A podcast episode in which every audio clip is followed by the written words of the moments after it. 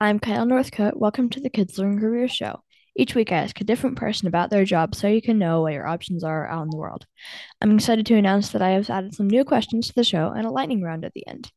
My guest today is Sabrina Zawada, an Army National Guard soldier. Sabrina, welcome to the show. Thank you, Kyle. I'm excited to be here. Let's get started. First off, can you tell me what an Army National Guard soldier is and what it's like to be one? Yeah, so uh, being in the Army National Guard is a lot like having a part-time job. It means that I am a soldier in the Army, but my commitment is typically only one weekend a month and two weeks in the summer. So this makes serving in the military a great option for students who are attending college full-time or for professionals who have a full-time job but also want to serve their community and their country. In exchange, I earn a paycheck, numerous education benefits to pay for college, and a host of other entitlements. Cool. Sounds really nice. So, Yeah, what kinds of it's things awesome. do you actually do when you do work? So, um, well, I'll just start off talking about broadly what we do. Um, every soldier does something different, and this is because it actually depends on what your job is. So, when a person joins the military, they'll typically sit down with a career counselor to figure out what job would be the best fit. And jobs can range from being a healthcare specialist to a cyber warrior to a lawyer. My job is a military intelligence officer. So, on a normal weekend, I go to work at my unit. I'll do an hour of PE, physical education, and then I'll spend the rest of the day working on analyzing intelligence. Um, sometimes we take classes, uh, sometimes I teach classes to the rest of the soldiers in my unit, but for the most part, it's sort of like an office environment. So, when did you actually know you wanted to do this kind of work? So I was 20 and I had just finished my second year of college. At the Mhm. time, I was on an academic full ride scholarship, but it was only for two years. And at the end of that two years, I knew I wanted to get my bachelor's degree, but I didn't have any money for college. And in the meantime, I had a friend who had just joined the army, but he wasn't going to be leaving for basic training for another two months. And so he had all this time to tell me all the amazing things about the army. And he convinced me to talk to a recruiter. So that is how my journey started initially. I, I didn't necessarily know I wanted to do this kind of work. I just sort of mm-hmm. fell into it. Did you consider any other jobs before this one? And can you tell us a bit more about the path you took to get here? Um, so I eventually became an intelligence officer, but when I joined the Army, um, I actually, you know, I met with the career counselor, just like I was mentioning earlier. And there were two jobs that were really interesting to me that I qualified for. One was the intelligence analyst position, and the other was a combat medic, which is a lot like an emergency medical technician that works out of an ambulance. At the time, I actually chose the combat medic job and spent several years working as an EMT before switching over to becoming an intelligence officer. And so the reason I made that choice was because I figured that I would probably spend most of my life working behind a desk. Um, I was a student, or excuse me, I was a very studious. I got straight A's. You know, I, I was very academic, but I really wanted to have an adventure filled job first before I settled down. So I became a combat medic. Sounds hard. It it was, but it was also really challenging and fun. And Mhm. then, you know, once I was ready to settle down, I switched over to becoming an intelligence officer. Yeah. So, what do you like most and least about being an intelligence officer? Ooh, well, um, I'll start with what I find the most challenging, um, and that's just really related to the Army in general. So the Army is a lot like a, a team sport, and just like a team sport, sometimes you have to give up things that you personally want in favor of of the greater good of the team. Um, same thing in the Army. Sometimes I have to give up a lot of things that I personally want in favor of the Army. So, for example, there are some Sundays when it's 5 p.m. and I've finished my job and I'm ready to go home, but my fellow soldiers haven't finished their work. And so no one goes home until everyone's finished. And so sometimes that can be a drag. Mm, yeah. Um, yeah. What I love the most, though, um, there are a lot of things, um, and it's hard to just say one thing, but I'd say personally, The greatest thing about serving in the military is I've gotten to travel the world and gain a ton of life experiences that I don't think I would have gotten through a typical job. So I love that. I also love serving. Mm, yeah. Now, a word from our sponsor. Thank you for being a loyal listener of the Kids Learn Careers podcast. Please consider becoming a monthly supporter of the show on patreon.com slash kidslearncareers. Patreon is spelled P-A-T-R-E-O-N dot com slash kidslearncareers. You can join for as little as $3 a month. Again, that's patreon.com slash kidslearncareers. Please join if you enjoy the show. Okay, back to the show. So what level of education do you have? Was that required for your job? So I have a master's degree right now. Um, actually, I'm in a really unique situation in which the Army National Guard has sent me to school to get a second master's degree. Hmm. So I am a full-time student right now at the Air Command and Staff College at Maxwell Air Force Base. But a, a degree wasn't required for me to join the Army, but the Army has paid for both my bachelor's and my master's. So I, I feel very, very blessed. Mm, yeah, makes a lot of sense. So, what do you think the future of college education is as it relates to your profession? Do you ever see self education certifications, on the job training like Apple University replacing a traditional degree? Um, yeah, I could definitely see that. Um, I, I know that, you know, especially in the field of cyber, that a lot of times certifications are a lot more important than, say, a degree, and your experience is, is very important. Mhm. In general, you know, I, as I mentioned, the military doesn't require for soldiers to have a degree when they join, but they do highly encourage education, uh, which is one of the reasons they provide tuition assistance and education benefits on top of a paycheck. Uh, they also provide skills and training for you to do your job. So, for example, when I was a medic, um, the Army actually provided all of the training and the certification for me to become um, an emergency medical technician and earn my license. So, I definitely think that certifications are very important and they, they will continue to be in the future. Yeah, I, I agree.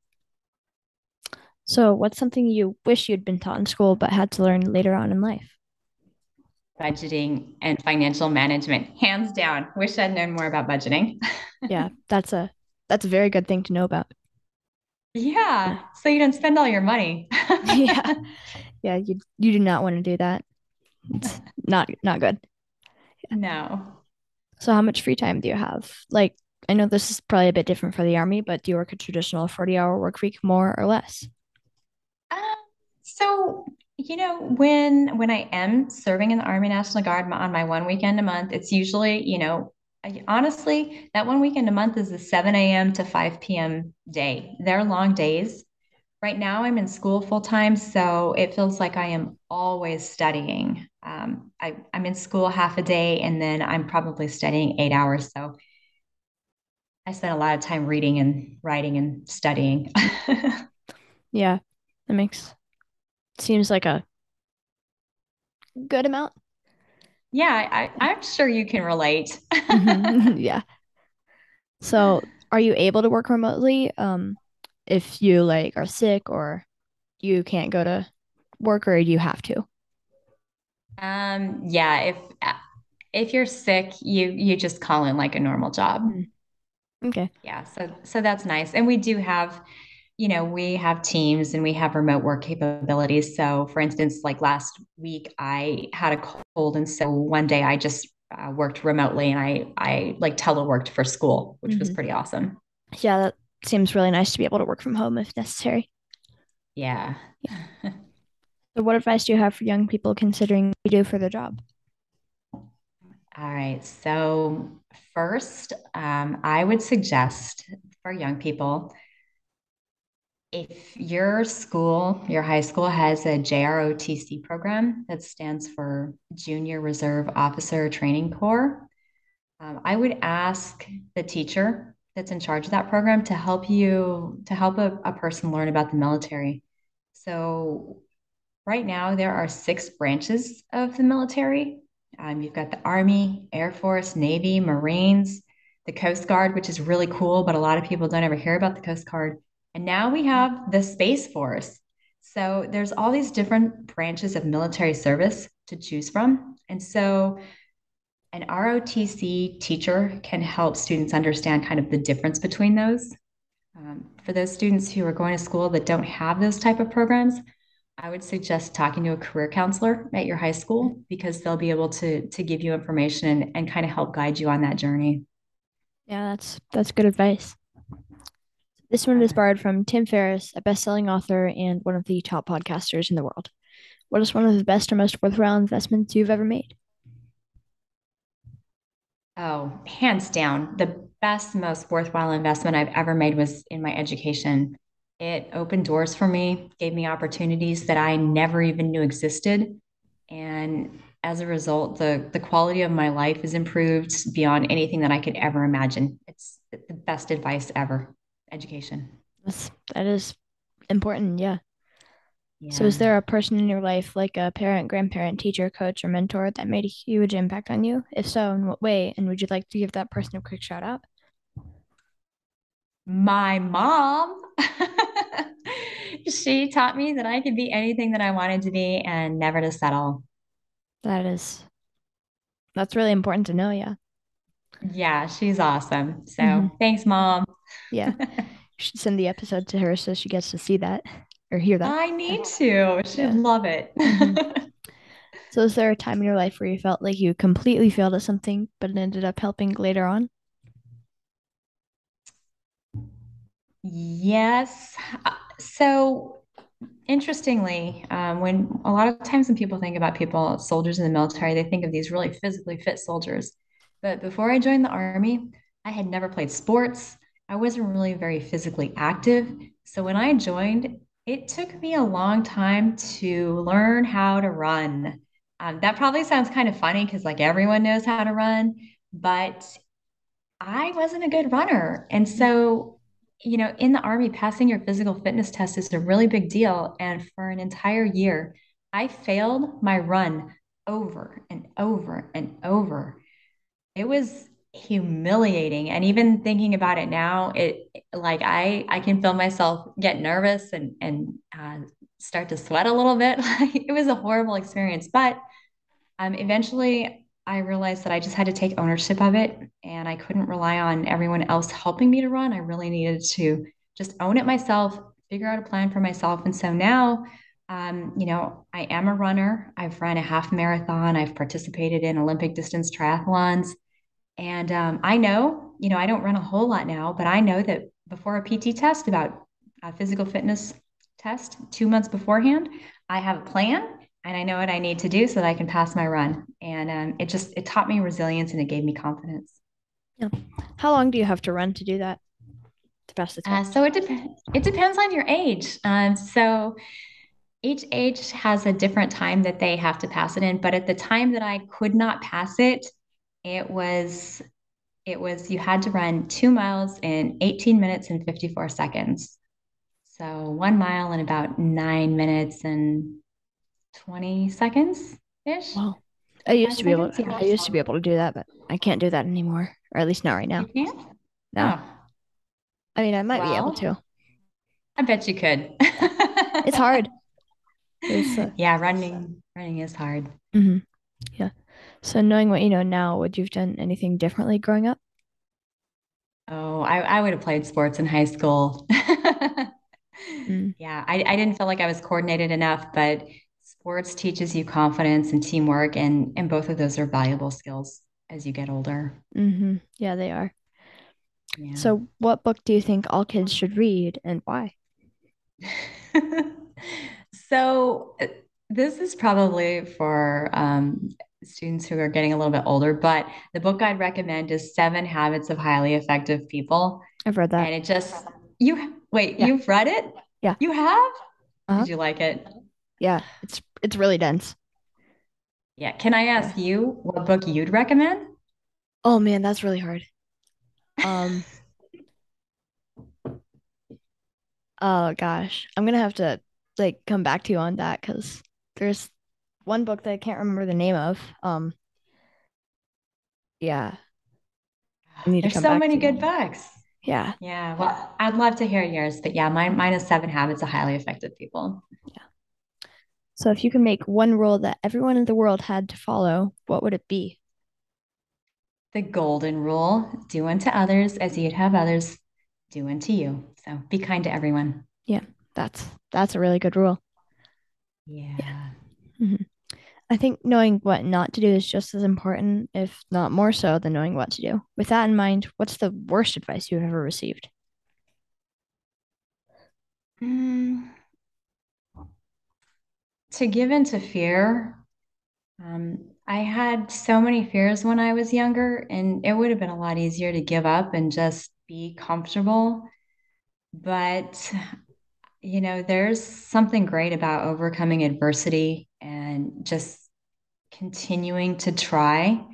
Uh, because as long as you keep trying, you're going to get better. And um, I'm I'm really thankful that I didn't follow that advice because uh, my life is just much better because I just kept kept climbing mountains and just kept going. You know, yeah, uh, that's the only way that you get better is through overcoming adversity. Mm-hmm. Yeah, that's very true.